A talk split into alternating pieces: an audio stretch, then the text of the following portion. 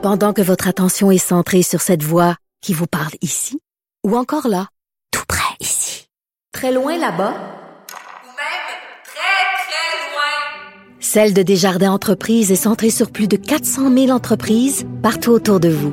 Depuis plus de 120 ans, nos équipes dédiées accompagnent les entrepreneurs d'ici à chaque étape pour qu'ils puissent rester centrés sur ce qui compte, la croissance de leur entreprise. Parce qu'en immobilier, pour être à son affaire, suivez les conseils de nos experts.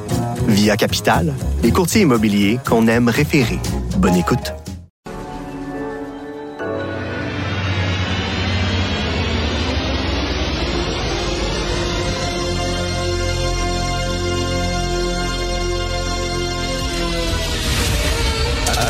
Attention, cette émission est laissée à la discrétion de l'auditeur. Les propos et les opinions peuvent choquer. Peuvent choquer. Oreilles sensibles s'abstenir. Richard Martineau. Martino. Un animateur pas comme les autres. Richard Martineau. Cube Radio.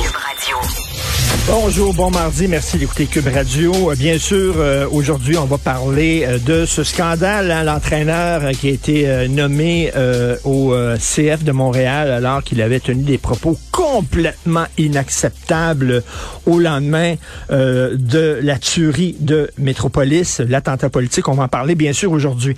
Est-ce que vous avez déjà vu le film Idiocracy? Alors, c'est un film, une comédie américaine qui est sortie en 2006. Idiocracy, c'était réalisé et écrit par euh, Mike Judge. Mike Judge, rappelez-vous, les plus vieux, euh, dans les années 80 ou 90, il y avait une série animée à MTV qui s'appelait Beavis and Butthead. C'était comme deux tatas, c'était deux jeunes qui regardaient tout le temps la télévision puis qui écoutaient de la musique heavy metal. C'était deux idiots. Beavis and Butthead, c'était très drôle. Alors Mike Judge euh, écrit cette- ce, film-là en 2006, Idiocracy. C'est l'histoire d'un militaire qui, qui est niaiseux. Le gars, il est complètement cave, con. Il fait partie, en fait, il, il, euh, il- il décide de de participer à une expérience militaire, c'est-à-dire qu'on le fait congeler et on l'envoie, tu sais, on l'envoie dans l'avenir. On dit qu'en 2505, on va te dégeler.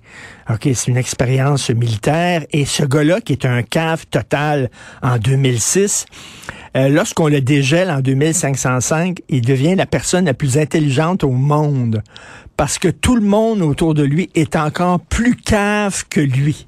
Alors, c'était euh, Idiocracy, euh, comme le titre l'indique, c'était une critique acerbe de l'ignorance, de la culture de l'ignorance en disant euh, plus ça va, plus les gens sont caves, moins les gens lisent, moins les gens s'informent et euh, plus on, tombe dans l'obscurantisme. C'est un film totalement prophétique. Et je parlais de ça hier avec euh, avec euh, Benoît Dutrisac lors de notre rencontre, lui et moi.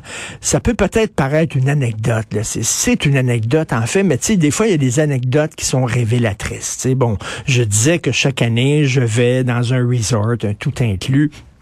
Et que avant, ben je voyais beaucoup beaucoup de gens de lire, li- euh, qui lisaient des livres autour de la piscine. Puis je me souviens même une année où les gens lisaient Sapiens, le gros livre de l'historien israélien là, euh, un livre sur l'évolution humaine, quand même un essai assez mastoc. Et il y a beaucoup de gens qui lisaient dans toutes les langues parce qu'il y a des gens qui venaient de différents pays, donc ils lisaient Sapiens en espagnol ou en italien, en anglais, en français, tout ça.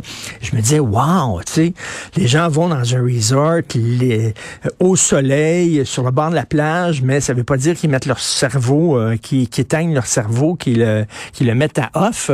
Et ben, ça me donnait espoir. Mais là, et- et cette année, y a- y a- les années, je voyais d'année en année, les gens lisaient de moins en moins. Et là, cette année, euh, le- la boutique de l'hôtel qui vendait quelques livres euh, n'en vend plus. Il y a plus de livres. Maintenant, c'est de la crème solaire, puis c'est des ballons gonflables, et c'est tout. Et les gens lisaient pas.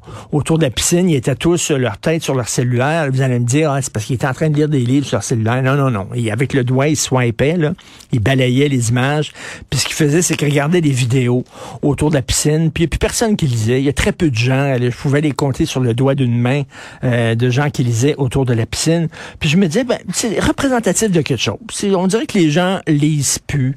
Euh, Il y a des, euh, il y a des influenceurs euh, qui deviennent millionnaires en vendant leurs pets. Euh, sur Internet euh, ou euh, en se mettant des, des gommes et bears dans, dans, dans, dans le schtroumpif. puis il y a des gens qui payent pour ça.